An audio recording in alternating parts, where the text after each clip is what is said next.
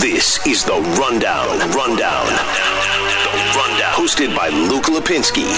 98.7 FM. Arizona's sports station. Live from the Auction Community Studio for the next two hours. Luke Lapinski here with you. Cody Fincher behind the glass. Sarah Cazell dancing her way out of the update booth. Sarah, can you, are you able to respond? Can you? Yes. Okay. I have to ask. Well, I didn't know, like, if you can, if you have, like, a way to Are respond. you able to speak? Woman. well, technically, you're off the clock, and now it's six o'clock, so I didn't know. Yeah, no, they're paying me overtime out of your pocket Oh, for okay. this. That's so that's going to go well for you. um, I I've always wondered: Are you dancing because you're excited for the start of this show, or are you dancing because you're leaving? I'm dancing because I want to throw you off of your game. Oh, well, It's option that's three. Obviously impossible, as has been mm. proven.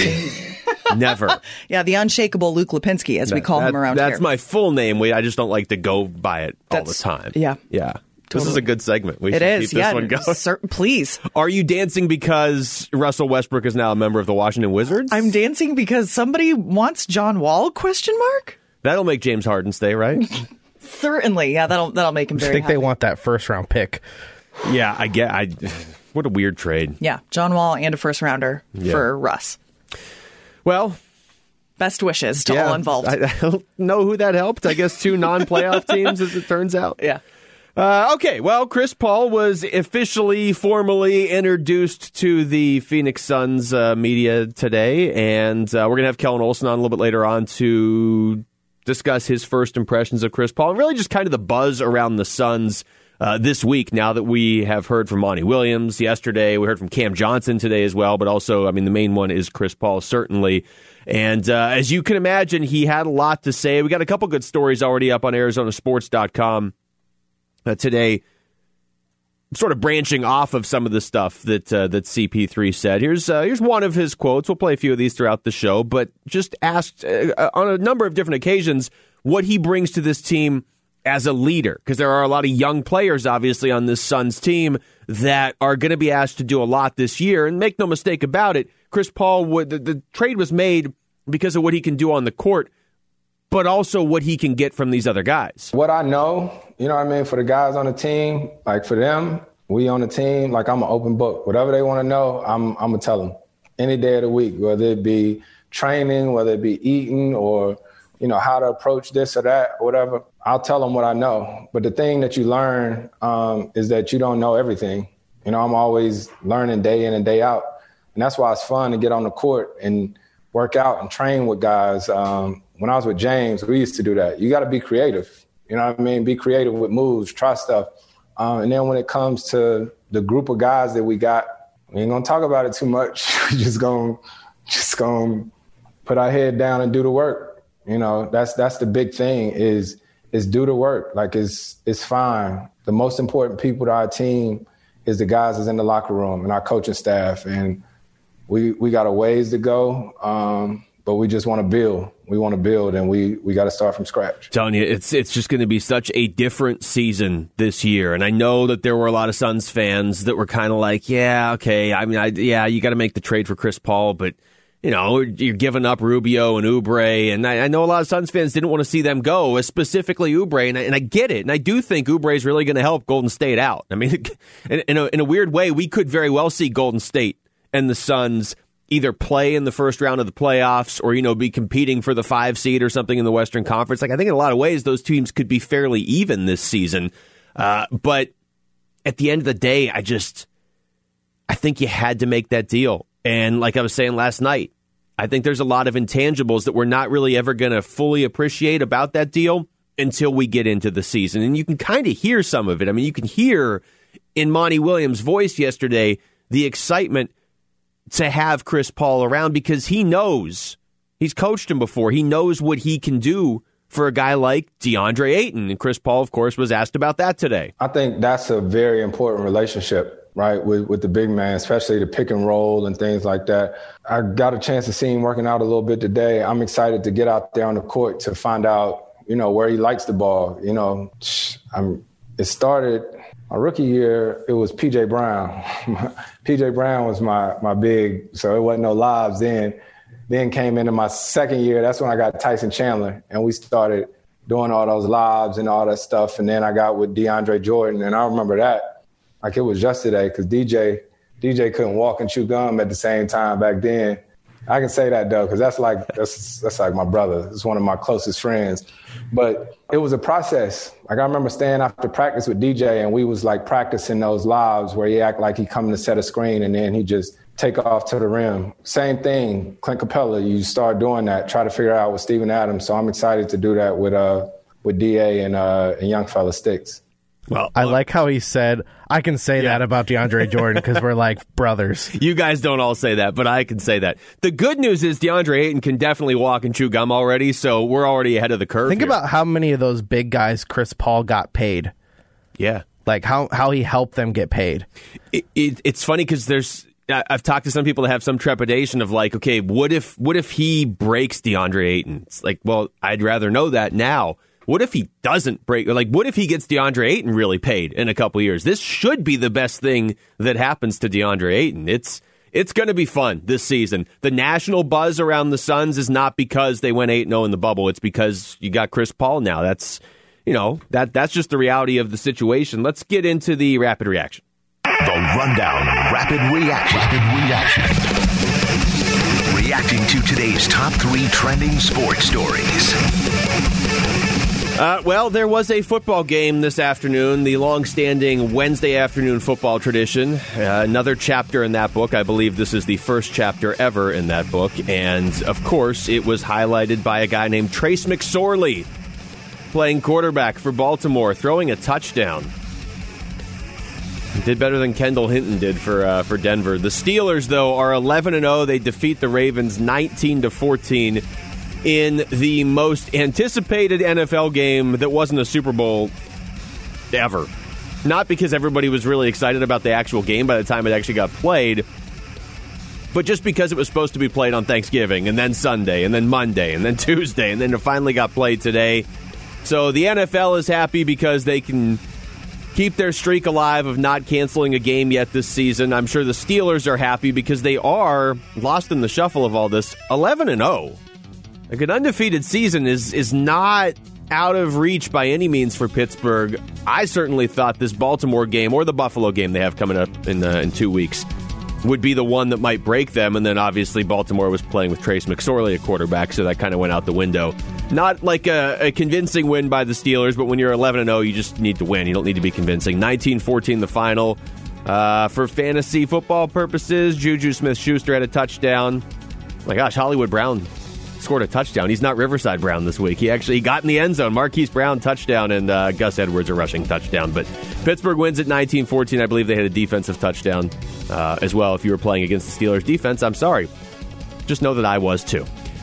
Over to the NBA again. The Phoenix Suns are not playing on Christmas. We found that out last night, but they are going to play their first game in front of a national audience December 23rd at home against Luka Doncic and the Dallas Mavericks.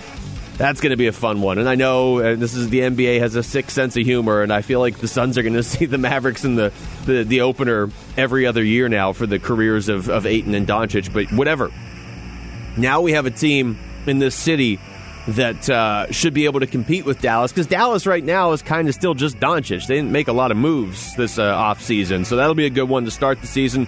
And uh, I don't know if everybody heard this yet, but this is LeBron on ESPN talking about the Pacific Division. Our division is tough now. You know, CP is CP is now in our division. Yes. Phoenix is going to be. Yeah, they are. They, uh, I mean, my, my my guy James Jones has done a hell of a job over there. Shout out, champ. Shout out champ. Our champ. Shout out champ. He's done a hell of a job, and, and not only acquiring uh, CP3, but he is building that team. He's got some really really good things going on over there to add to the All Star, future superstar in Devin Booker. I get that the buzz only matters so much, and that if the Suns don't go out there and win games this season, then it's going to be, you know, eh, it's kind of going to all be for naught. But with the lack of success the Suns have had for the last entire decade, and the fact that for three or four years in there, they were the butt of a lot of jokes around the NBA. And honestly, even a month ago, we were still listening to people nationally say, oh, yeah, Devin Booker definitely wants out. It's the worst kept secret.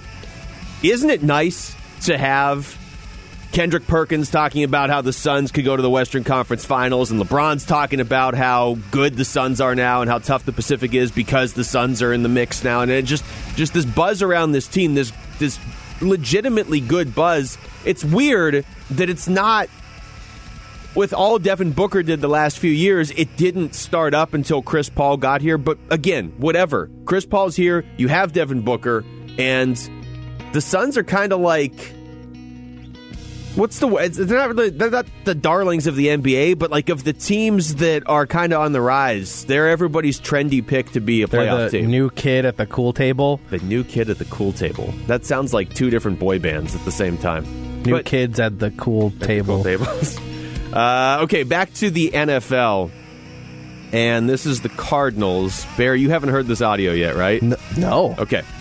So I, I want you just your legitimate, genuine reaction here. This is Kyler Murray today addressing the Phoenix media, and I believe this has the question in it. So I'm just going to play it. Kyler, obviously, we've talked about, you know, the teams taking you out of the running game. As a positive, what can you guys do where you can kind of take advantage of that from a schematical standpoint?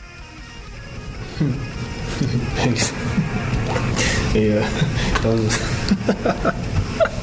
um, I think I think like uh, like I said, I think uh, you know I, I'm not. I don't feel like I you know I have to be able to run for us to be successful. I, I know that's not the case. Um, if, they, if they choose to um, you know make me hand the ball off, then I have to hand the ball off. Um, other than that, man, I, I, like I said, I think we uh, if we eliminate shooting ourselves in the foot, uh, we have a good chance of uh, you know um, winning the game. I think it's pretty uh, evident, or I think y'all been watching us. Uh, you know, when we're when we're clicking, you know, we're not we're not doing those things. We're not you know having self-inflicted wounds, having penalties and stuff like that. All right, what'd you think? Well, apparently Kyler thinks that Kevin Zimmerman's really funny. Like Devin Zimmerman is a funny guy. I don't. What was the laughing about? I don't. Did he look? I, I don't. I mean, on a Zoom and everything, I can't see. I, I can't see it. But like, did he get a funny text or I- something? Because like, I don't. I don't see what was so funny about that. I was not on that Zoom call, but everything I have heard is that laughter was not at something else.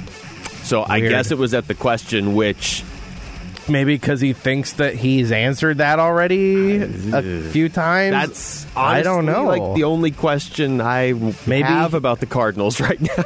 Maybe because he's actually frustrated he can't run right now. yeah, maybe. May, you know, that's interesting. Maybe because he did have that line of "all I can do is hand the ball off if that's what they tell me to do." Um, we're going to get back into that when we come back, and also. Where is Kyler Murray on the top 25 players under 25? He's in a pretty good spot, according to ESPN. That's next. It's the Rundown with Luke Lapinski on 98.7 FM, Arizona Sports Station. The Rundown. 98.7 FM. Arizona's sports station. All right, welcome back to the show. Let's get through some of the news that's going on before we get back into the uh, the Cardinals. We agree that Washington won that trade, right? Like, John Wall maybe plays every other game. Russell Westbrook is still good. This doesn't like make the Wizards a title contender or anything, but in case you missed it, it Woj reporting right as we went on the air that Russell Westbrook is going to the Wizards for John Wall and a first round pick. I mean, if anybody won it, I, I think Washington won it, right? Well, Russell Westbrook lost. That's, for sure. We know who lost the trade. Uh, and then also, did you see this, Bear? Steve Gilbert just tweeted out Archie Bradley now a free agent after being non-tendered by the Reds. really? Wow. So there you Come go. Come home, Arch. It's uh, it's been a few months. But yeah, We've missed you. Archie Bradley is just hanging I out. doubt. out I there. doubt it's going to happen, but that'd be kind of interesting. Would you want him back though? You're sure. a huge baseball yeah. guy. Sure. Um, You're I'm- wearing a D-backs hat right now in the middle of December. This is yes. This Okay. is the hat that I wear. okay. First time I've ever seen it. I have you. like a rotation of like three hats, but this is the hat I wear the most. Okay. but That's your I number mean, one starter. in terms of in terms of a baseball move, I don't know if they should bring him back, but I mean, you're not going to get any pushback from the fan base if you brought back Archie Bradley. It's true, and it's not like he's terrible. It's not No. like you'd be doing it just as PR and then he'd be a bad pitcher or something. Hopefully, it wouldn't. Uh, but either way, he's out there now. Uh, okay, into the uh, the the Cardinals stuff, and I'm going to play the audio again we played right before the break, and it's it's a little awkward. And how many times have we played Kyler Murray audio this season? That's a little awkward. Here we go. Kyler, obviously, we've talked about you know the teams taking you out of the running game as a positive. What can you guys do where you can kind of take advantage of that from a schematical standpoint? yeah, that was. um, I think I think like uh, like I said, I think uh, you know I, I'm not. I don't feel like I, you know, I have to be able to run for us to be successful. I, I know that's not the case. Um, if, they, if they choose to, um, you know, make me hand the ball off, then I have to hand the ball off. Um, other than that, man, I, I, like I said, I think we, uh, if we eliminate shooting ourselves in the foot, uh, we have a good chance of, uh, you know, um, winning the game. I think it's pretty uh, evident. I think y'all been watching us. Uh, you know, when we're when we're clicking, you know, we're not we're not doing those things. We're not, you know, having self-inflicted wounds, having penalties and stuff like that. All right. I mean, I like Kyler Murray. I think he has a chance to be the biggest star in this city. It's, it's obviously him or Devin Booker. I mean, with all due respect to Chris Paul, but uh, I'm not saying who's the best player or the most accomplished player in the city. I'm just saying like who has the most star power. Kyler Murray plays quarterback and was the number one overall pick last year. But that is not the first time we've heard a weird answer to a question. And I don't like if he's that frustrated from that question. My first thought was like, dude, it's a good thing you don't play in New York or Chicago or Boston or somewhere where they're going to be, they're still going to be asking you about your height if a pass gets tipped. You know, there's nothing that can be done about that. But this, is that not the most important question surrounding the Cardinals right now? And I, I'm I'm just reading into it that he seemed pretty upset that he was even being asked the question. Look, I get it. There are plenty of uh, there are plenty of media members that try to make the show about themselves, and you'll see it. You don't really see it in this market, but you'll see it in other markets where you know somebody somebody knows how to push a coach's buttons, so they're going to ask questions that they know are going to get that coach angry, and he's probably going to it's probably going to blow up. It's going to be on Sports Center, and their question's going to be out there. And oh, isn't that amazing? And oh, look, I was I, I you know I got verbally attacked by the coach. That was me. That's not that question right there. Honestly, is the only thing I care about with the Cardinals right now. If they're going to stop Kyler Murray from running, what are you going to do about it? Because if you're not going to do anything about it, then the season's going to end in five weeks.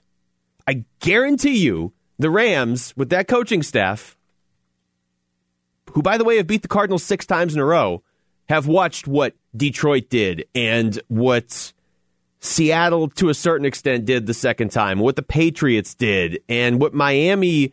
You know, Kelvin Beachum, we had the audio yesterday where he was saying, look at the, the, the teams coached by guys from the Belichick tree. So Belichick, Matt Patricia, when he was still with Detroit, and uh, Brian Flores with Miami, they defended us differently. That's what Kelvin Beachum said yesterday. It didn't really work for Miami. I mean, Miami won the game, and so did New England, and so did Detroit. But Kyler Murray still had a huge game against Miami. It is not his fault they lost. It's not Kyler Murray's fault they lost to New England either. But something's going to have to change. The Cardinals are going to have to respond. I'm I'm kind of shocked that question got that response from Kyler Murray. I was 100% in his corner after the Dolphins game when they lost.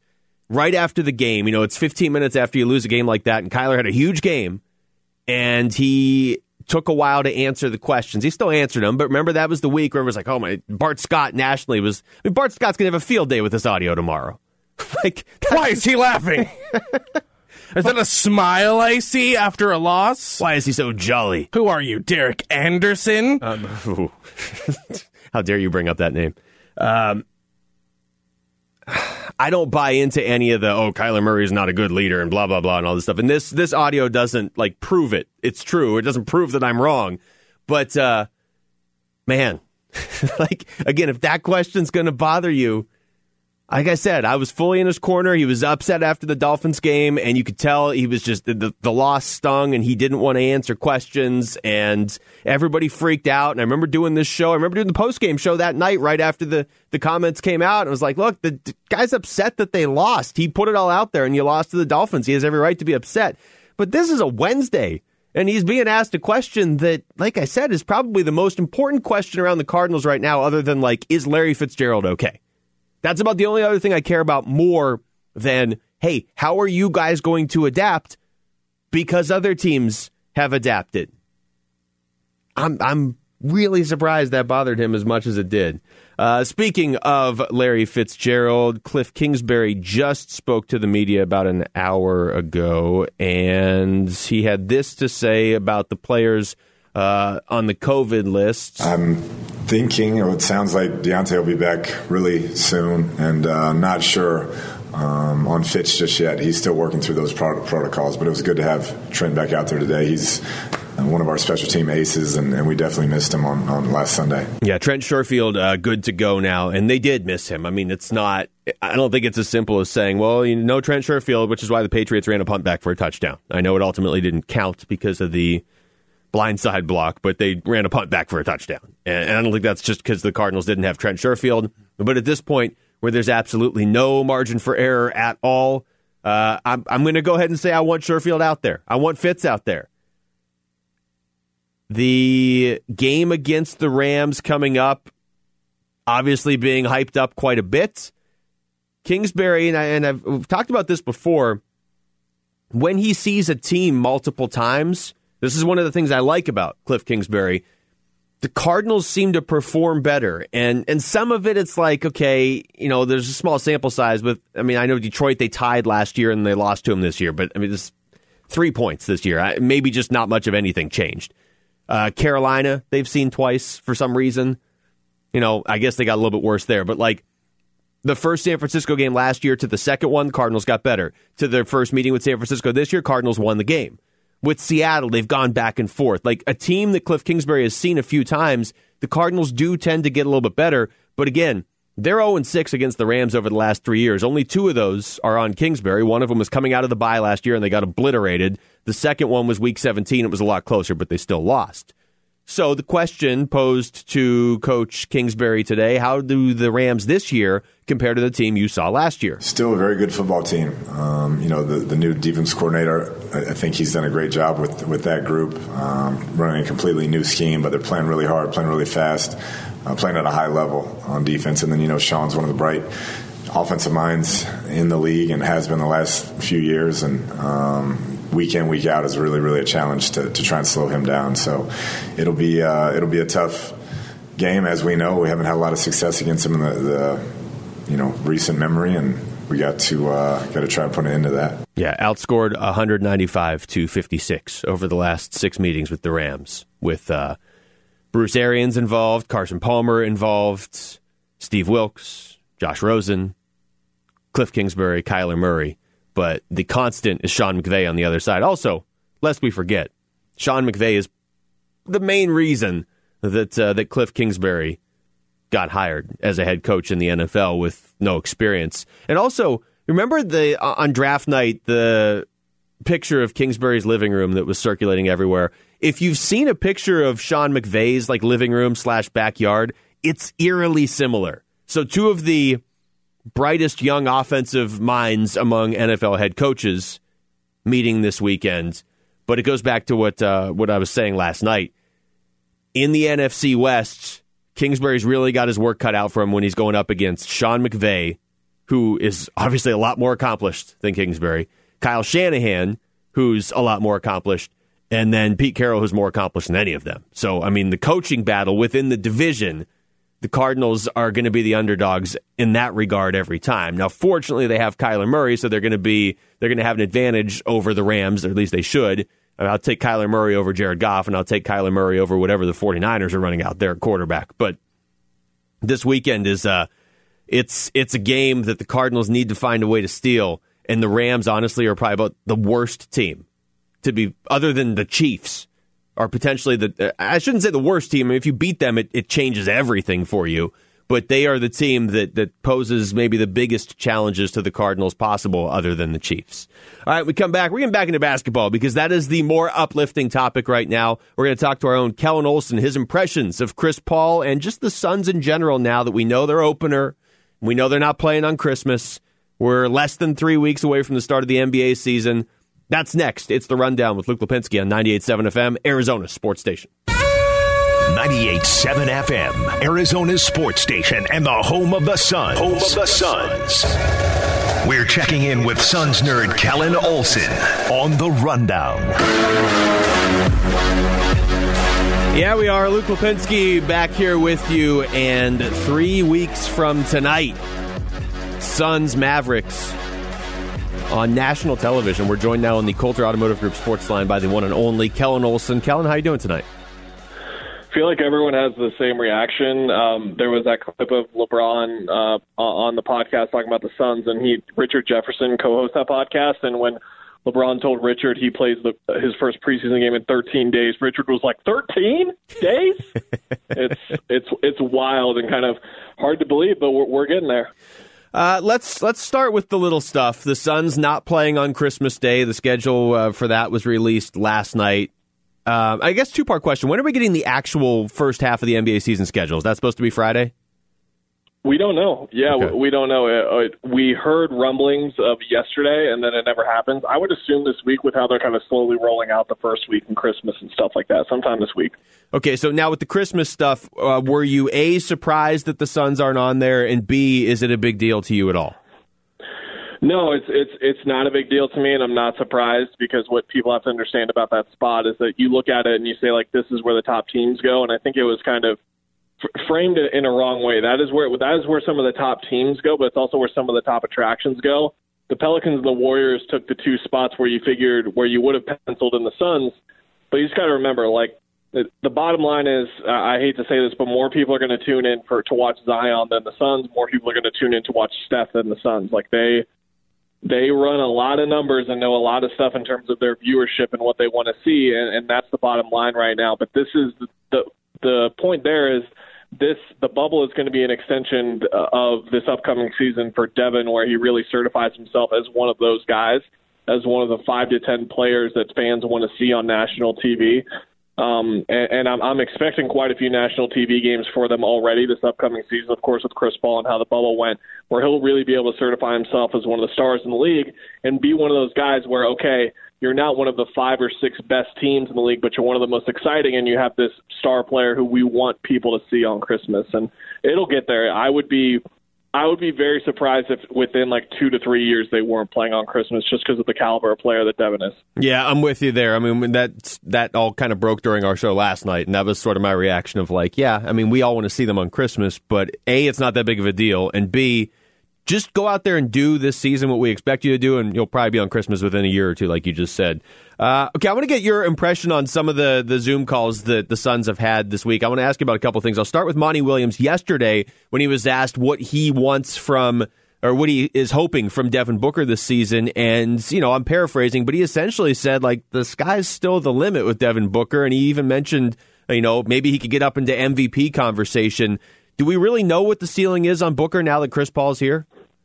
No, I'm glad you said it because I, don't think en- enough people have been talking about it. The discussion points have maybe more been like, can they coexist? I absolutely think they can coexist, and to the point where uh, I think Devin gained so much from the small amount of time he spent with Team USA and seeing how guys like Durant, Kyrie, Steph, Clay, how they operate. And he's going to get an entire season with like almost the best example of that type of competitor in the league, which is Chris.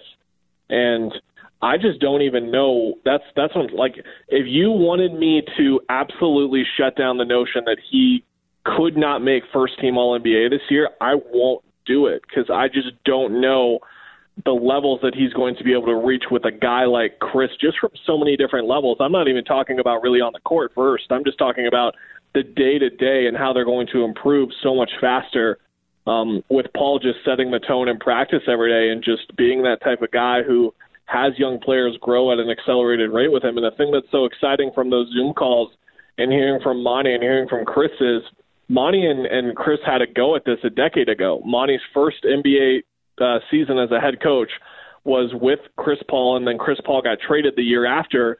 And Monty spoke like someone who maybe didn't have regrets. That's a bit strong, but certainly reflects on that time and thinks like how better, how much better it could have gone.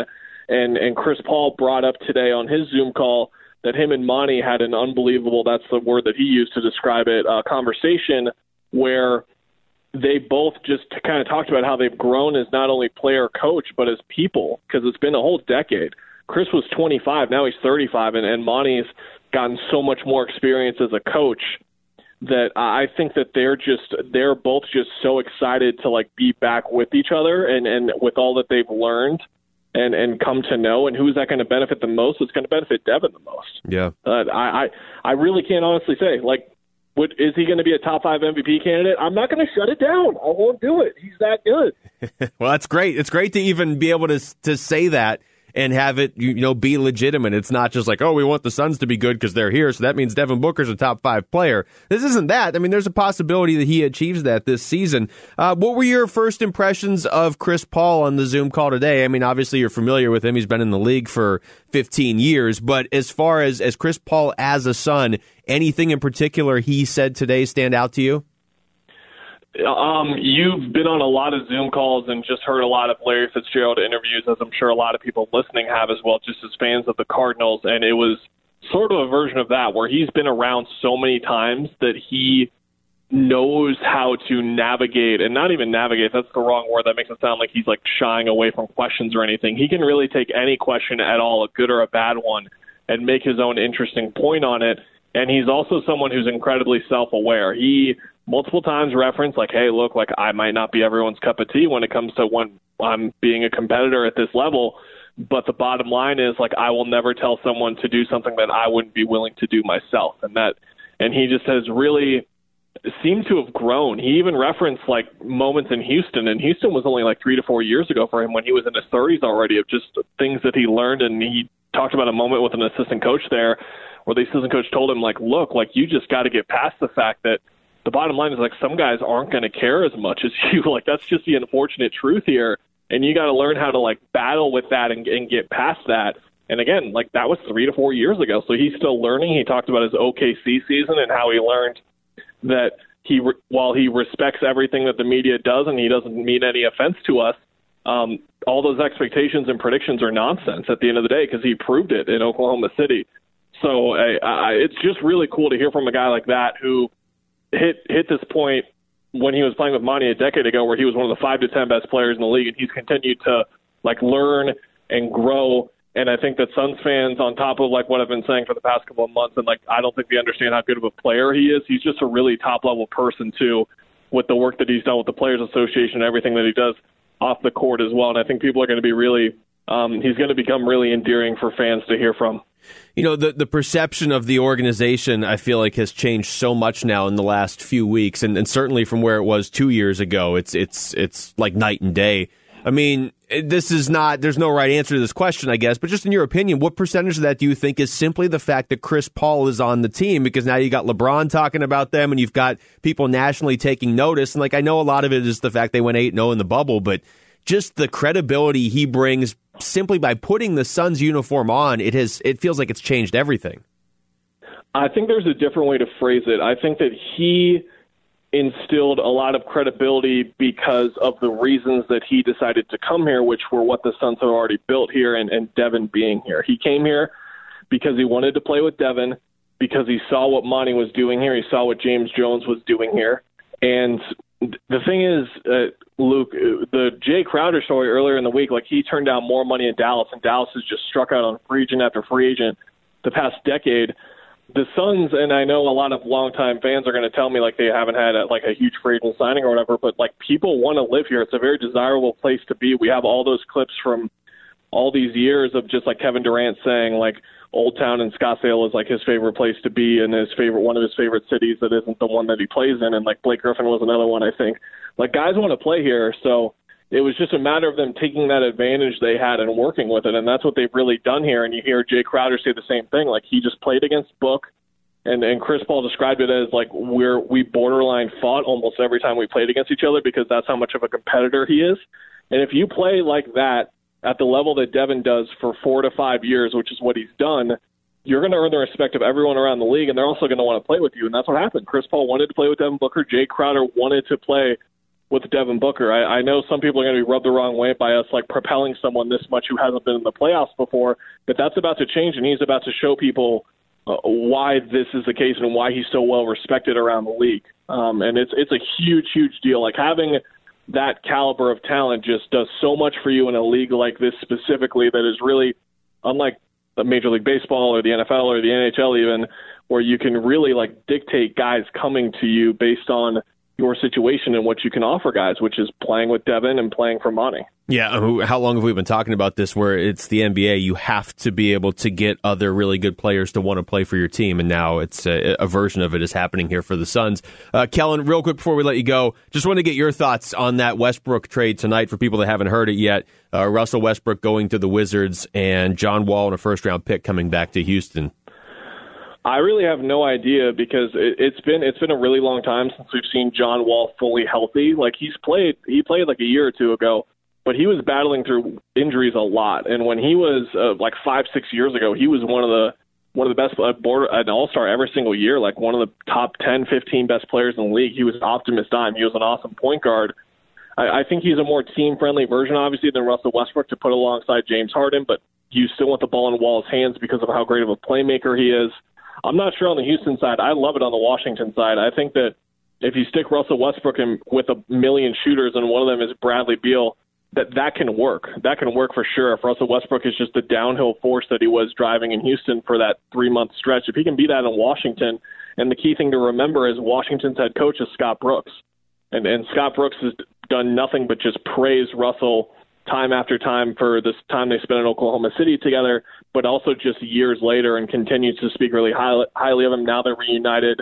Russell's got to be like ecstatic that he lands back with him, a coach that really understands his game and helped him grow with those teams with Kevin Durant and James Harden on them. So uh, I'd look at the Washington side more in terms of being excited, but from a Suns perspective, I'm, I'm not exactly sure how to look at the Rockets. I think it's more of a wash than anything. It's not the blow it up trade that we might have expected, Luke, where they fall down the standings. I don't think that's the case, and I think they're going to be in the playoff picture, which is kind of unfortunate to hear for uh, Suns fans. Yeah, I mean, I guess if they're keeping James Harden, it's it's hard to to write them out of the playoffs. Kellan, great stuff as always, man. Thanks for the time. Thanks. All right, it's Kellan Olson joining us on the Coulter Automotive Group Sports Line, Coulter Cadillac Tempe. Experience the difference. Visit CoulterCadillacTempe.com. And yeah, check out all Kellan's stuff on uh, on ArizonaSports.com. He's obviously a regular on the show, but uh, you know, for the longest time, he's been writing about a basketball team that was winning 22 games a year, and now he's covering a team very in depth that uh, who knows who knows what the ceiling is i mean to me that's one of the best things about sports is when the team that you like and the team that you follow you don't know what the ceiling is. And I think to a certain extent, that's what was so exciting about the Cardinals the first half of the season. Now we're kind of getting a sense for what that ceiling might be this uh, this season, but still, big picture with the Cardinals, that's it's uh, it's very similar. So good stuff there by Cal. When we come back, we are going to play a round of over under. That's next. It's the rundown with Luke Lapinski on 98.7 FM, Arizona Sports Station. This is The Rundown, hosted by Luke Lapinski, 98.7 FM, Arizona's sports station. All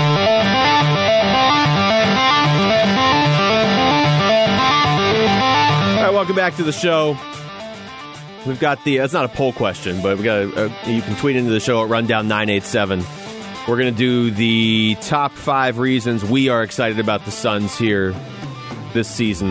Uh, about a half hour, we're going to do that, but you can tweet in. We're already seeing some responses uh, to that, some pretty good ones. I mean, there's a lot of reasons. Uh, we did the the top five reasons we're most concerned about the Cardinals last night, so I just felt like we needed to do this to sort of like swing the uh, the mood back towards positivity.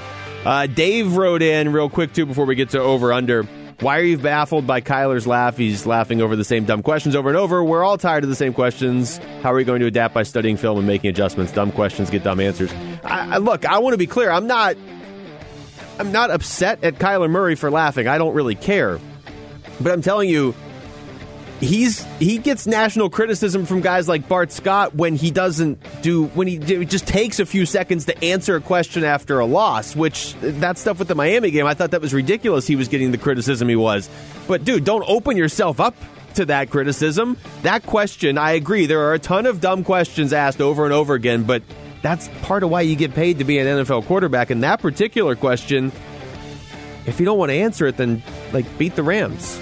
But if you're going to go out there and not score against the Patriots, you're going to get asked questions you don't want to be asked. All right, uh, it is time now for uh, a round of over under. So I've got four numbers I'm going to throw at Cody, and he's got four he's going to throw at me. It's a very simple game. You have to go over or under. You cannot push. Cody, I'll go first, and I will start with basketball. Okay. Over under seven and a half playoff games for the Suns this year. Hmm. So if you go over, obviously that means you it. That you- means they've won a series. yeah. There's no way to play eight playoff games and not win a series. Hmm. I'm going to say under. Okay. I think they'll make the playoffs, but I'm not that confident in them winning a series yet. I hope I'm wrong. Hope I'm wrong. Um, do you think, side note, that we are kind of in the excitement not paying enough attention to a team like Portland that got better? Oh, yeah. some like there, there seems to be this like thought of the Suns are the only team that got better. I mean, there are other good teams in the West. Yeah, I, and you gotta remember too that the Warriors are getting Steph Curry back. I know Klay Thompson is out for the year, but Kelly Oubre should help that team as well. And Wiseman, I mean, Wiseman might be the to be pretty good. Yeah, so they're probably going to be in the mix too. Yeah. Okay, that's fair. All right. You would take the over on half a playoff game, though, right? Like, oh you yeah, definitely yeah, they're making the playoffs. Okay. At least they should. If they don't, then something disastrous That's- happens. Yeah, we're gonna. There's gonna be a lot I don't of even want to disappointment think here. about Nope. that. My first question is pretty simple for you. If Zane Gonzalez keeps kicking the way that he's been kicking, oh god, he will play over under three and a half more games for the Cardinals. Under. Like if you're saying so. If he ke- if if he keeps missing big kicks like that, So he keeps making the the majority of his kicks, but he misses big ones when the game's on the line. Yeah, they'll they'll do something else.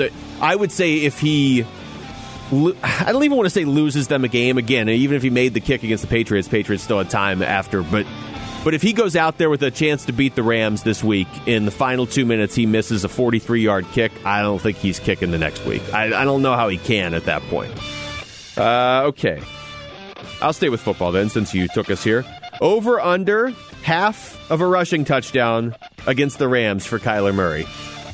To give you context, um, Kyler Murray ha- has no rushing touchdowns, obviously, the last two games. But prior to that, he had rushing touchdowns in five straight. He had six rushing touchdowns over the, the previous five games. And he still has 10 this season, even though he has none the last two weeks.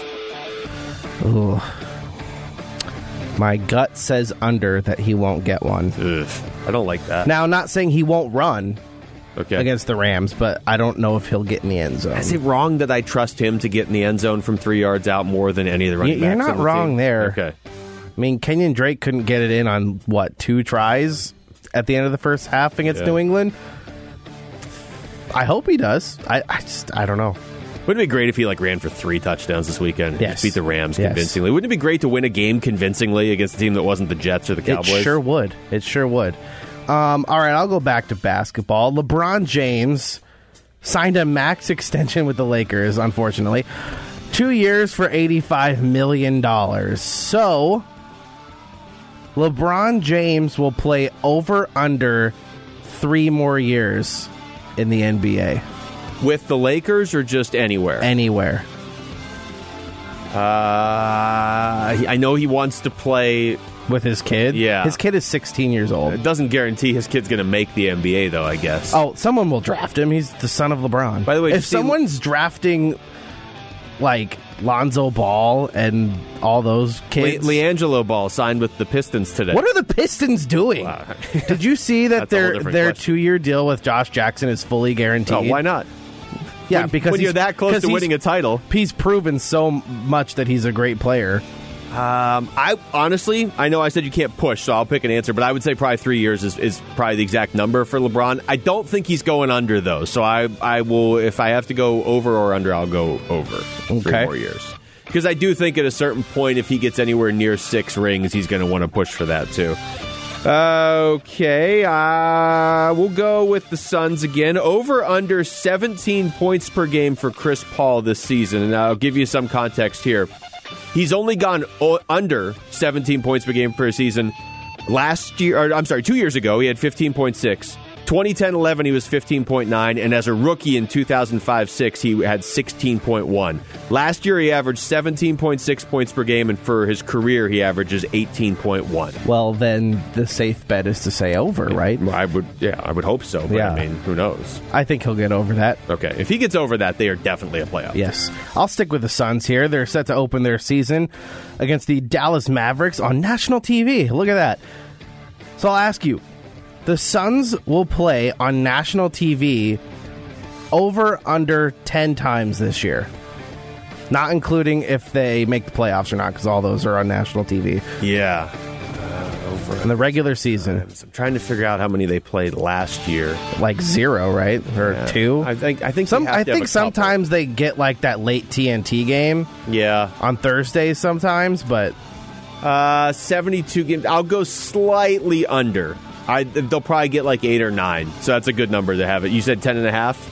just 10, 10, whatever. okay. Yeah. Uh, but I mean obviously next year I think we I, I do think they'll play on Christmas in 2021 unless things go sideways this year. But I, I think because that's, you know, beyond that you don't know if Chris Paul will be on the team after that next season. So, yeah, I think I'll give him I'll give him slightly under 10 this year. Uh, okay, last one for you. This one's not local. This is just NFL in general. The Steelers played today. They beat the Ravens. They're 11 and 0. Over under one and a half losses for the Steelers all season. So counting playoffs too.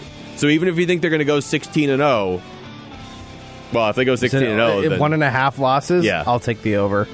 Okay. I don't. I don't think they're they're making the playoffs, but I think they won't get by the Chiefs. okay, So they'll have to lose at least. That's one. That's one, but I don't. I think they'll lose another game. Okay, My, I- I'm with you. My last question was Steelers related too. I was going to say over under 15 wins. just in the regular season. Yeah. What is? I'm trying to remember who else they have other than Buffalo now that's left on the schedule. The schedule's not that easy. Like I, this is going to sound crazy. I could almost see Washington doing something weird to them this week. Uh, because of the weird, the like the the odd start. I mean, they're going to play So an they- early game against the Washington football team on Monday. So they have Washington, Buffalo, Cincinnati, Indianapolis, and Cleveland. Mm-hmm. They're not going over 15 wins. I think they're losing to Buffalo or the Colts, if not both. So I guess- Cleveland. Cleveland's eight and three. yeah, I, they are eight and three. So I mean, good for them. Good. I mean, you are what your record That, says. that's you are true. They, they. I think Nick Chubb's one of the like three best running backs in the NFL. yeah, I, I don't like him very much Okay. because he's taking away from Kareem Hunt. There's enough running plays in Cleveland for both of them to get the ball. Uh, okay, yeah, I'll go under 15 wins. That feels weird. Then that means they're going like three and two down the stretch. All right, we'll come back. Start hour number two of the show with the reload. Next, it's the rundown with Luke Lapinski on 98.7 FM, Arizona Sports Station.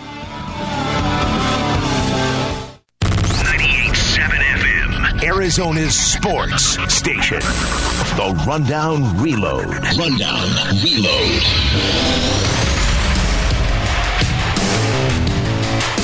Hour number two of the show, live from the Ak-Chin Community Studios. Luke Lapinski here with you, Cody Fincher behind the glass. We'll start the reload with the Phoenix Suns. Chris Paul speaking to the Phoenix media today, the first time as a member of the Suns.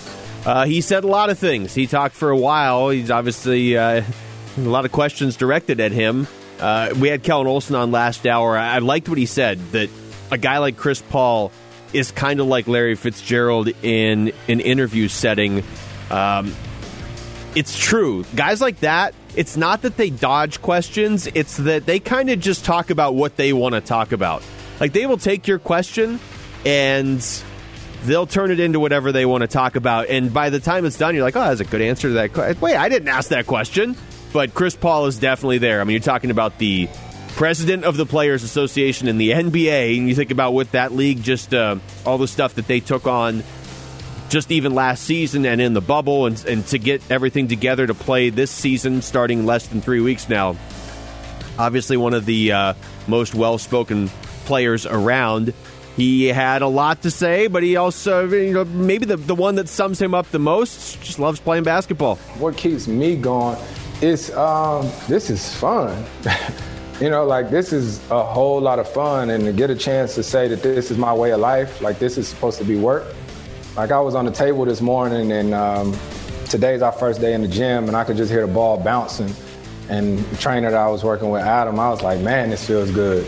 Just just to be around the game, to be around the guys, uh, guys that I know that have played in the league and have retired. You know, a lot of them say the biggest thing that they miss is they miss the locker room, they miss the camaraderie and being around guys. So uh, it's a competitiveness, and with everything going going on in the world, this is somewhat of our escape. And for a lot of families, when they get a chance to watch the game and, and see the competition, I think it's a, a, a, nice piece of time for them too. So I'm just excited to be uh, be back out here playing. Yeah, the excitement around Chris Paul in a Suns uniform. I mean, you hear it from him, which it's, it's got to be there. Otherwise, it's it's going to die off real quick. But he obviously has it. But uh, this is this is the one stat I keep coming back to where it's like go ahead and get excited if you're a Suns fan because this team really could do some things this year. Chris Paul had Oklahoma City in the playoffs last year. Not not by himself, but he was the driving force and he didn't just have them in the playoffs. A team with not nearly as much talent on the roster as the Suns have now this year. He had them tied for 4th with Houston, 2 games back at Denver, 5 games back of the Clippers. You know what I mean? So it's not like, oh yeah, Chris Paul had been trending the wrong way for three years, but then last year he kind of went on a run and was on an Oklahoma City team that snuck into eight because of you know the weirdness of the bubble. Like, no, no, no. All season he drove Oklahoma City to basically the fourth best record in the West, not that far behind even the Clippers.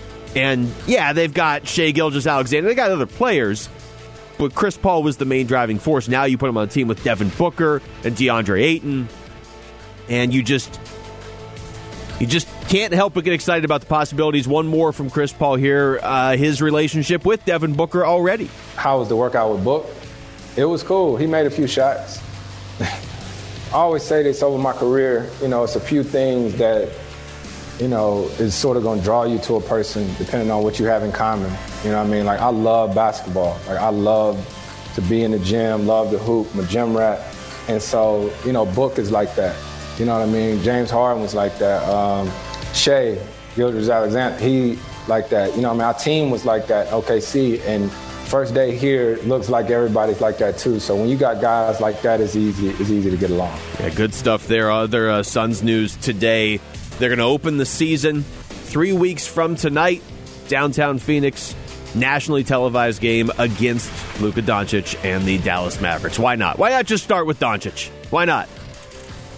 Uh, to the NFL, there was a game this afternoon, and why wouldn't there be? It's Wednesday and all.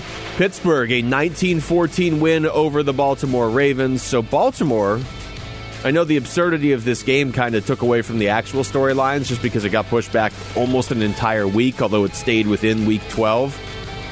The Steelers are 11 and 0, Baltimore 6 and 5. I don't know that anybody expected them to win this game because literally half their team is out because of COVID protocol. But because they actually did lose it, I mean 6 and 5, there's a legitimate chance Baltimore misses the playoffs uh, entirely. Now, in the AFC, at the moment, they are the nine seed. Even if things get crazy and the NFL has to expand the playoffs to eight, well, that's not nine, that's only eight. So Baltimore's still, I mean, they're within striking distance. They're tied with the Raiders for eight, technically. They're not that far behind the Colts and the Dolphins. And, you know, considering what Baltimore did last season, you figure they probably should be able to jump a couple of those teams. But six and five now. That's uh, that's not great. Not after the season Baltimore had last year. Uh, briefly mentioned this earlier in the show, but ESPN ranked the NFL's top 25 players under the age of 25. And if this sounds familiar, Pro Football Focus did a similar list at the start of November. And it was kind of absurd because they had Kyler Murray 24th on that list. Kyler Murray clocks in at one on ESPN's list.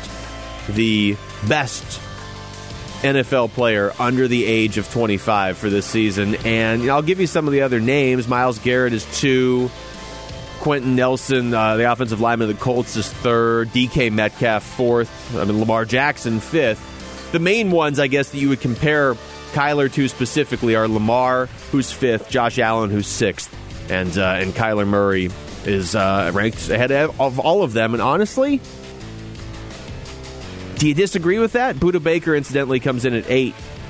Um, I don't know who who who could you even make the case to have over Kyler Murray? I think you you take him over Josh Allen and Lamar at this point. I mean, I guess maybe Christian McCaffrey, but Christian McCaffrey has played two and a half games this year.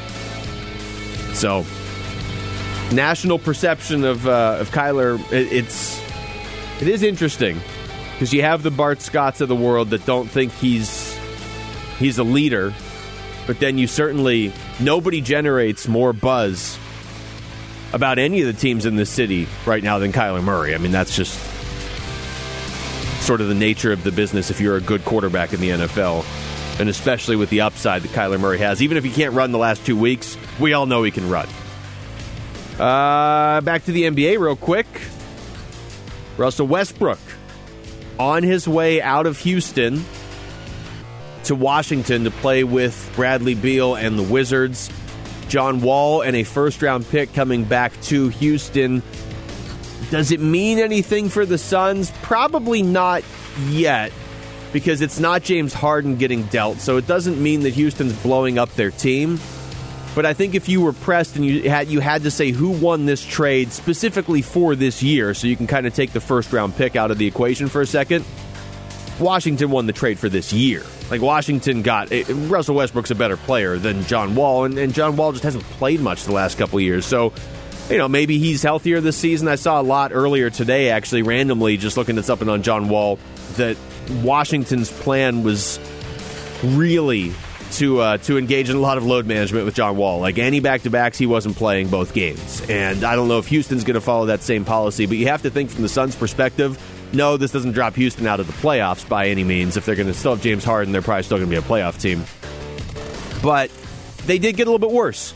Anytime some talent leaves the Western Conference, I'm fine with that, especially if the Suns are going for it this season because it just seems like anytime a big name is on the move, they seem to be going. If they go fr- from one conference to another, they seem to go east to west, like LeBron a couple years ago. And the top two picks in every draft seem to be uh, belonging to Western Conference teams over like the last six years. I think it's ten of twelve have, have belonged to Western Conference teams. So a little bit of a uh, little bit of talent leaving the Western Conference and potentially opening the door for a, uh, a, a team to be caught by the Phoenix Suns in the uh, the playoff race. A team that was that was certainly in last year in the four seed uh, as the Houston Rockets. All right, we come back. That's probably a reason to get excited about the Suns, but it's not. It's not going to be one of my top five. But we're going to give you our top five reasons. Myself and Cody will read some of the ones that listeners wrote in at Rundown 987 as well. Top five reasons you're excited about the Suns this season right now. It starts in three weeks. That's next. It's the Rundown with Luke Lapinski on 98.7 FM, Arizona Sports Station. The Rundown. 98.7 FM, Arizona's sports station.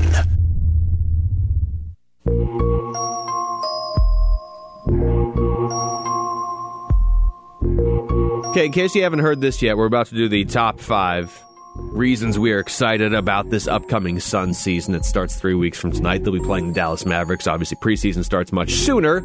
I believe the first preseason game is December 12th. But this is LeBron James earlier today on ESPN talking about the Pacific Division, and he makes sure to call out the Phoenix Suns. Our division is tough. Now, you know, CP is, CP is now in our division. Yeah. Yes. Phoenix is going to be. Yeah, they are. They, uh, I mean, my, my my guy James Jones has done a hell of a job over there. Shout out, champ! Shout out champ! Our champ! Shout out champ! He's done a hell of a job, and, and not only acquiring uh, CP3, but he is building that team. He's got some really, really good things going on over there to add to the All Star, future superstar in Devin Booker. Yeah, look, I know a lot of people don't like LeBron, especially because he's on the Lakers, but it's never a bad thing when he's when he's talking your team up because he wouldn't just do it for the sake of doing it. I know James Jones is his guy, as he just pointed out, and he's obviously very good friends with Chris Paul. But uh, that wasn't a question even about the Suns, and he brought them up. And again, that's the sort of stuff that wasn't happening a month ago, even, and certainly wasn't happening a year ago. All right, Cody, I'm going to let you go first. Number five on your list: the top five reasons you personally are excited about this Phoenix Suns season. Okay, uh, number five for me, I'm more. Ex- I'm excited to see more of Cam Johnson uh, this season after you know what he was able to do in the bubble. Looks like he's going to be a really good shooter in this league, and it looks like now he's going to get a lot more playing time um, with Kelly Oubre being traded away. Um, so yeah, that's for me. Cam Johnson, more of him. That is uh, Another shooter also for Chris Paul Yeah. to find on the perimeter. So. Yeah. And I mean, we saw this with Steph for the last basically decade. When you have a guy on your team that can just hit, I'm not comparing Cam Johnson to Steph, but when you have like shooters on your team when they when they heat up, that's probably the most entertaining part about basketball is when you just have a guy that's just he can't miss that night. And Cam Johnson is um, one of the most likely players on the Suns to be that guy on, on any given night. My number five, Jae Crowder, and just the new attitude around this team. It's not like you're going to go to games. Well, I guess you can't go to games. Now you're going to turn on games and be like, I want to watch Jae Crowder over anybody else. Like, no, okay, you've got Devin Booker and Chris Paul and DeAndre Ayton, and like you just said, Cam Johnson. He may not be the guy you tune in necessarily to watch, but having him on the team, uh, his interview with Burns and Gambo earlier this week just kind of added fuel to the fire. He wants to be here. He turned down money from a few teams, most notably Dallas. And to me, that's just symbolic of the sort of the buzz around this team right now. And the toughness he's going to bring, I, I mean, it's something that is, is much needed for this group. Not that they weren't tough the last few years, but the next step this season was to get some some playoff experience and some toughness. And Chris Paul brings that stuff, but so does Jae Crowder. So it's not just one guy. So that's number five on my list. Uh, number four for me is the fact that they're getting national attention again, and it's good, not just the terribleness that we've seen over the last few years. I mean, you just played LeBron James talking about how tough the Suns are going to be and how how much they've improved just by adding a couple guys and how good a job James Jones is doing and all that. And then I think we're going to see more national TV games for the Suns, and there's only good to be had from that. Yeah, I think you said it right there. It's just it's good to have the talk around this team either be people discovering the Suns or people that want to see them. And, and for the last, you know, at, at least for the last three or four years, maybe not as much last year, but the three years before that, it was like, I mean, they were just, people were considering them the worst franchise in the NBA, one of the worst in, in, in all of uh, professional North American sports. And it's like that has flipped. And it, it hasn't just flipped because of Chris Paul. They flipped a lot of it to get to the point where Chris Paul wanted to come here. But I do think that perception, that attention really took off once Chris Paul uh, became a member of the Phoenix Suns. My number four is kind of similar to what you had at number five, but I'll lump in Mikal Bridges too. Mikal Bridges and Cam Johnson on the wing. I mean, like everybody, I'm sad to see Kelly Oubre go, and it would have been a different story if you couldn't get Chris Paul for him, or if it sounded like he was going to stay beyond this upcoming season anyway. But um, knowing that he probably was done after this season, and you get Chris Paul back, I, I'm, excited about the upside of a guy like Mikal Bridges, and yeah, like you said with Cam Johnson, those two guys are going to get a lot more playing time on the wing now, and I think that's that's that's going to be a deciding factor for how far this team goes. Uh, my number three, just just the guys they add in the offseason. Chris Paul, but like you, you've already said it uh, earlier. I'm excited to see what Jae Crowder brings to this team. Uh, defensively, toughness wise, energy. Um, I'm excited to, of what he's gonna, you know, keeping guys, the younger guys like DeAndre Ayton, even Devin Booker, accountable for things that they do wrong. Jae Crowder's been around the block. Chris Paul's been around the block. So I'm excited to see what these veterans that they've they've added will actually do for for the young talented guys. Uh, number three on my list, you've already mentioned, the, just the national attention. So and we're going to see it on opening night for them on December 23rd. They open against the Mavericks. I mean, I know that they've had success against the Mavericks in these openers in the past, and it hasn't done anything for the rest of the season. But how excited is this city going to be if they go out there and handle Luka and the Mavericks in the first game? And the thing is, because of of all the I, I think founded optimism around this team. Even if they lose that first game, it's not going to be like, oh well, here we go again. But it's kind of like you have nothing to lose in that first. But if you go out there, national TV, and even if it's Ayton's not ever going to be better than Luka. He's not ever going to be as good as Luka. But if Ayton's team beats Luka's team on national television the first night, that'd be That's all pretty that matters, Yeah, right? That's The all we care about. I, that's kind of not true. I feel like every time the Suns play the Mavericks and Luka goes off, we we we have that conversation. Well, the, who should they have drafted? No, it's pain every time I see Luka. I mean, remember the game in the bubble against uh, the Clippers where I mean, it just seems Yeah. like he does every time he does something, and they're like, "Well, there, nobody's done this since Oscar Robertson." Wow, Like, another record. cool. Okay, Yeah, cool good for him. Meanwhile, DeAndre Ayton missed a COVID nineteen test. Yeah, you know. in the bubble. Anyway, Samantha. Anywho, my last two have to do with Chris Paul. Uh, surprisingly, number two, what Chris Paul will do for Devin Booker. I think Kellan was talking about this with us earlier. Like he's he's been seeing how you know people are saying, "Oh, can they get along?" I don't think that's a question. I don't either. Chris Paul should make Devin Booker even better because now Chris Paul is a really good fourth quarter player and a really good fourth quarter shooter. So he's probably going to take a lot of pressure off of Devin Booker late in game, uh, late in games and in, in late game situations where they're trying to win. And Devin Booker is probably going to find himself more open than he has in the past from the way Chris Paul can pass the Oh yeah, ball. yeah. So We I- barely even talk about that, don't we? It's Yeah. like, oh yeah, by the way, Chris Paul's a really good point guard. Devin Booker's not going to have to create his own shots as much. He still can and he still will, but not as much as he had to. So I'm excited to see what where Devin Booker's game goes with Chris Paul. Yeah, I will. Uh, I'll, I'll piggyback on that. That's my number two. Uh, Are we going to see another level from Devin Booker? And you know, to your point, I, like you said, Kellan brought it up earlier. The people that are concerned that they may not be able to coexist. Chris Paul wouldn't be here if Devin Booker didn't want him here. You know what I mean? This is Devin Booker's team. And on the the flip side, like. They Chris Paul wouldn't have chosen to come I here was gonna if he didn't want to play with Devin Booker. Devin Booker wasn't here. Chris Paul is probably not here right now. Yeah, so I mean, it goes both ways. I'm, I'm trying to remember what the what was the year when uh, when the Clippers played the Spurs in the playoffs. Do you remember that series? I'm just I'm thinking of like uh, of of actual postseason or like games that didn't involve the Suns. So I guess that would be every postseason game over the last 10 years. But I just mean like games that didn't involve the Suns over the last 10 years that stand out to me.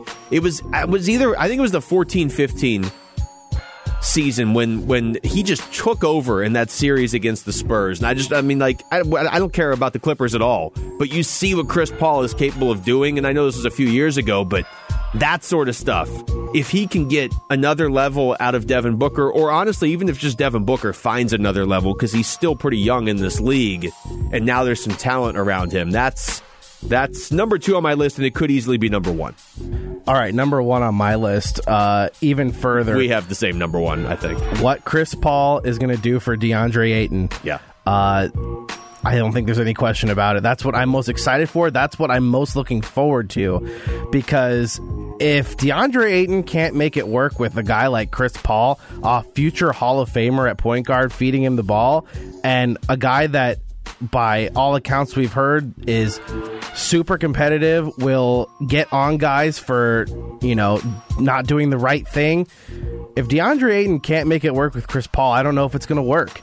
And I, on just on and playing, I'm ready to see the pick and roll between Chris Paul and DeAndre Ayton. And what Chris Paul talked about in one of those sound bites you played, you know, DeAndre Jordan couldn't walk and chew gum at the same time when he met him, and now he's one of the highest paid centers in the NBA. And they formed that Lob City Clippers team surrounding those two guys. So I, I'm looking forward to that tandem of Chris Paul and DeAndre Ayton to see what they can do, both on and off the court, and mostly on the court. But Yeah, that's that's number one on my list too. And uh, okay, look, there's basically three ways this goes, right? Either either Ayton is basically just is what he is right now, and you know he responds to to Chris Paul, but it doesn't necessarily make him that much better. He's just kind of he'll improve a little bit, partially because it's his third year in the league and because Chris Paul.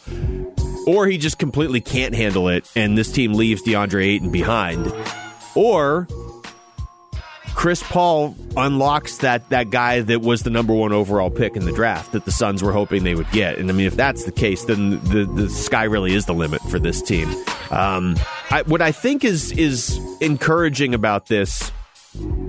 Yes, Chris Paul has this track record. DeAndre Ayton seems like a guy that you, can bash his attitude in the sense of he just seems just kind of happy to, to be in the NBA some nights. But it, it doesn't seem like he doesn't want to get better. So I think that bodes well for Chris Paul coming in here. But the other thing is, it's not like it's not like you have a team that's just DeAndre Ayton, some other okay guys, and then Chris Paul, and you're you're saying like we need Chris Paul to come in here and make DeAndre Ayton an All Star. Otherwise, this team's a mess. To me, that could go south a lot more easily than the current situation where Devin Booker's here. Even if Ayton kind of falls behind for a little bit, they can still win games with Chris Paul and Devin Booker. And also, it's not going to be like one on one. Like if, if if things go south and Ayton doesn't like Chris Paul's style, guess what, buddy? You got to get on board because Devin Booker likes it, and, and Mikal Bridges likes it, and Monty Williams likes it. Like you don't have a choice. You have to get on board if you're DeAndre. Yeah, and it's not like they brought Chris Paul here just to fix DeAndre Ayton. Yeah.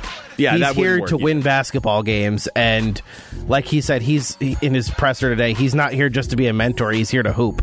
So, but it's going to be a very big added plus t- for him to take DeAndre Ayton under his wing, eh, so to speak. Yeah, yeah, and, and I don't think it's a coincidence that we both have that number one on our list. I'm guessing most uh, Suns fans have that on their list. I'm excited, man. No, I'm, This is gonna be fun, I thi- think. this is the most excited I have been for an NBA season in a long time. It's not just the Suns, too. but the Suns. uh, I mean, they're obviously the headliner of it for me. Yeah. And for me, like the casual basketball fan, it's very hard for me to watch Suns basketball when, like, over the past few years where they've just not been good. Yeah. And they're going to have a lot of eyes on them. Uh, we were talking about this in the newsroom a couple weeks ago. It's just it's going to be nice to have you know you get to to March and we're all still watching the Suns, especially here because it's our job. When you get to you know game sixty five of the season, but you just kind of watch it for little things. And you're like, okay, how did Ayton play tonight? How's Cam Johnson evolving, or whatever? You're watching it for the storylines Yeah. and, like, the drama. But the instead of results don't matter. Yeah, instead of the actual game results. Yeah, now the actual game results They will should matter. They should. Yeah, If everything better. goes well. Oh my gosh, they better after all this. It's The Rundown. 98.7 FM. Arizona's sports station.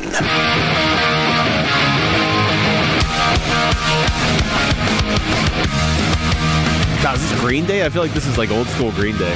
Welcome to paradise. It is old school Green Day. Very Though they've been around for so long. They really have. Those guys are like in their almost like in their fifties now. and all their music. Not, I- I'm not saying this is a bad thing, but like you can tell it's Green Day immediately. I'm not saying all their songs sound exactly the same. Yeah, because they use the bands like same three chords Yeah. for almost every song.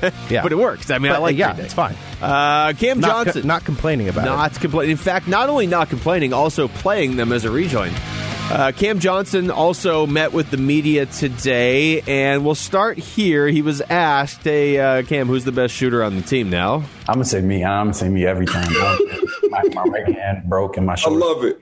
I'm gonna say me every time. But the competitions that we've had, that we've had last season, that we had in the bubble, that we had the past, you know, couple of weeks, always intense. Shooting always intense. And the and the thing is, when you shoot against these guys, you got to really lock in. Like Mikal and I were shooting the other day, and I swear he did not miss. Just didn't miss any of them. Here we go. So you got to lock in. And then he's like, man, why are you not missing? I'm like, you're not missing. So we go back and forth. Like, and it just elevates us. You know what I mean? It's fun. Me, Dario, and Mikhail. I'm not sure if y'all saw that in the bubble. We shoot every day after practice, and, and it get competitive to the point where we're jumping, pushing each other, talking talking mess left and right. Um, and, and it's it's a lot of fun. So having those guys to shoot with, uh, like I said, it's it's all about growth. It's all about building each other up in that internal competition, and then and then putting ourselves in position to succeed when it comes to playing against other people. That's going to be so big this season, that internal competition, because you have you just have a higher caliber of player like across your baseline as a team. We can sit here and talk about okay, Chris Paul is going to come in and he's going to tear into DeAndre Ayton if DeAndre Ayton doesn't go out there and play with the fire we all want to see. Yeah, there's I mean there's some of that. It's, it's absolutely true. But what about a story like that? Cam Johnson in practice feels like he's going to make all his shots because Mikal Bridges is making all his shots. And guys that aren't even the headliners on this team are pushing each other to get better. And it's not just, well, we need to be better this year. It's like, no, the guy next to me is actually pretty good. And just as friendly competition, I want to be better than him today. But that's not easy because he actually is good. So the whole, just like the floor of this team, and maybe that's the best way to put it. The floor of this team is just so much higher than it has been in recent years. And you can you can you can certainly make the case that, yeah, okay, they're better, but the Western Conference is tough, and they may not finish higher than seventh. They may squeak in at eighth. I mean, it's possible. That's absolutely possible. You can make that case, but the floor of this team is undeniably better than it has been in a long time. And what? Last year in 73 games, they went 34 and 39. Yeah, they were 26 and 39 going into the bubble, but they won those games. It's like if that was if that's what you did last year, and you're going to play 72 games this year, so it's basically the same amount I mean, it sure feels like they should be a 40 win team, right? At least a 40 win team. And a lot of that is just that internal competition and guys pushing each other because the guy next to you is doing really well. You want to be better. And in years past, it was just kind of like, uh, okay, here we go. It's uh, practice. You know, big deal. Uh, more from Cam Johnson talking about what he has seen from from Chris Paul. Chris is around, and it definitely brings a, good energy to the team. Um, I think he's just obviously a great leader, keeps everybody together, um, and definitely somebody that seems easy to approach, easy to talk to, uh, and he's the ultimate vet. You know, Hall of Fame caliber point guard. Um, he's the ultimate vet. And uh, also Cam Johnson on watching some of these guys that are now Suns during the playoffs last year. Yeah, I watched about every game. Um, and we played against Jae when he was in Memphis, played against Jae when he was in Miami, played against Chris in the regular season and in the bubble. Um, so I'm definitely familiar with how those guys play and, and playing against them, and, and, they did some great things all throughout the season, all throughout the bubble. Um, Jae shot the ball really well during the bubble, which was good to see, and now having him on our team. Um, and and I, I don't think it's anything that that I have to worry about, you know, in terms of fit, in terms of figuring out how to play, because I think I think they complement the style that we play really well, and and that will just continue to roll. Um, I think our identity and the way we we played in the bubble um, is really enhanced by by these additions. Guys like um, LG, E'Twaun, everybody, Jalen, everybody, everybody that's new that's come in, I think really enhances the way we played, and I think it is done with purpose, and I'm really excited about it. I like that stuff. I like I like when a player on on the team that you're following is like, oh yeah, uh, I watched every playoff game. That's what I do because I love the sport so much that even when I'm not playing, I don't want to break. I want to watch more and I want to learn and I want to see what some of these guys do. And he's sitting there rattling off stuff that Jae Crowder did in the playoffs last year. I mean, Jae Crowder had absolutely no ties to the Phoenix Suns on any level last year. So the fact that Cam Johnson was watching him that closely I don't know. I just I like that stuff. I like when players that you're counting on to evolve for your team are that into the sport where it's not just uh, yeah okay I play and I work and I'm, I'm professional because I get paid and I get you know I get to build my brand. Like that's fine. That's cool. I mean, if I was a professional athlete, I'd be into that stuff too. But I like when they're like, oh yeah, but when I'm not playing, I'm just watching more, and I'm not just watching film of my team that I have to. I'm watching every playoff game because I just love basketball that much. So Cam Johnson is he kind of gets lost in the shuffle right now, but he's going to be a fun one to watch this year.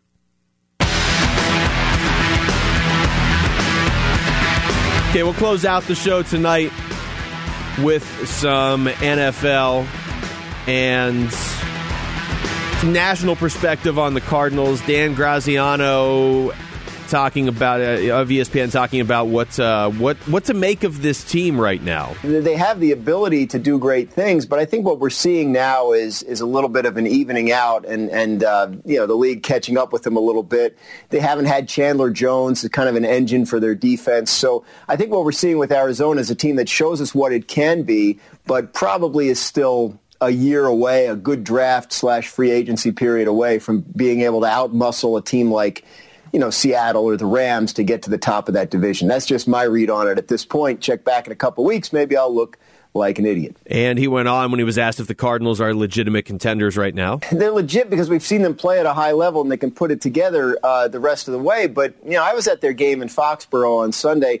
I just feel like they're they're probably a year away. Look, it's a roster that I think still has some some work to do to get to the point where they want it. I mean, there's, they're exceptional in some places. The young quarterback's obviously a great player. DeAndre Hopkins is as good a receiver as anyone. Yeah, I think that's where Cardinals fans go back and forth a little bit. If they finish this season eight and eight, it's still a legitimate improvement over last year, which was a legitimate improvement over the year before. And it's like, okay, I mean, big picture, you are doing the right things and you are taking big steps, but it's also going to be tough if you start six and three And DeAndre Hopkins looks like the best receiver in the NFL most weeks. And Kyler Murray, especially those first nine weeks, was like, okay, this, this guy's already a top five quarterback in the league. And, you know, Budda Baker's playing the way he is. You start six and three if you finish eight and eight. And I, I think they're going to finish nine and seven. But I'm just saying, if you get to eight and eight and you were like to miss the playoffs or something, or you bow out quickly in the first round of the playoffs, that's going to sting in the moment. It's going to be disappointing. But I think when we get to like April and May, we're going to look back and say, okay, still progress. You're not guaranteed to improve by three games next year because you improved by basically three games this year. I mean, there was a tie thrown in there last year, which ruins everything. But, um, you know, you, you'll, you'll still feel good about a big picture, but like in the moment, it's like, look what they did to start this year. This, this team, this team two weeks ago looked like a team that was going to make the playoffs, might win the division, was at least going to be one of the top wild cards, and you probably were going to pick them in that first playoff game. And now it's just kind of all who knows. Uh, Mike Tannenbaum asked about any concerns he has with Kyler Murray going forward. I have three concerns when you break down Kyle Murray. First of all, he has 11 batted passes. He, he's short. There's nothing they can do about that except they got to keep the pocket firm to give him the best chance to the ball out. Secondly, he's only 20th in the league in yards per pass attempt, which is a key indicator that he's not getting the ball down the field. And given the weapons they have, that's something that him and Cliff Kingsbury can correct. And then third down, they have really struggled on, on third down. Right now, Kyle Murray's only completing 57% of his passes on third down. So those are three areas that he needs to get better. Now, he has all the ability in the world. I was wrong on him. I thought he was going to be too small. He's really dynamic. And if you go back to the game last week, he didn't play great against New England, but if they hit the 46 yard field goal, that game at a minimum is in overtime, and likely they beat New England. Yeah, that's the thing there at the end. I'm not going to listen to a whole lot of lists of concerns with Kyler Murray because, fair or not, if Zane Gonzalez makes a couple kicks over the last couple weeks, the Cardinals are eight and three right now. I mean, I, I understand that Kyler didn't have a great game against the Patriots. I'm I'm also looking at stuff. I mean, he was limited in practice again today. Like the shoulder issue is a real thing. It not it, doesn't excuse him. I mean, if he's playing, he's got to be effective. Uh, and he said on a number of occasions he's not going to play unless he feels like he can really go out there and, and, and do his job. I get that he wasn't good against the Patriots, but he still put them in a position there to potentially win it late. He was great, I thought, against the Dolphins, and they lost that game. That wasn't his fault. I mean, you just flip those two games. They're eight and three right now, and nobody's saying anything negative about the Cardinals. You're tied for first in the NFC West at that point, not that far behind the Saints. I don't want to pin it all on Zane because sometimes kickers do miss kicks.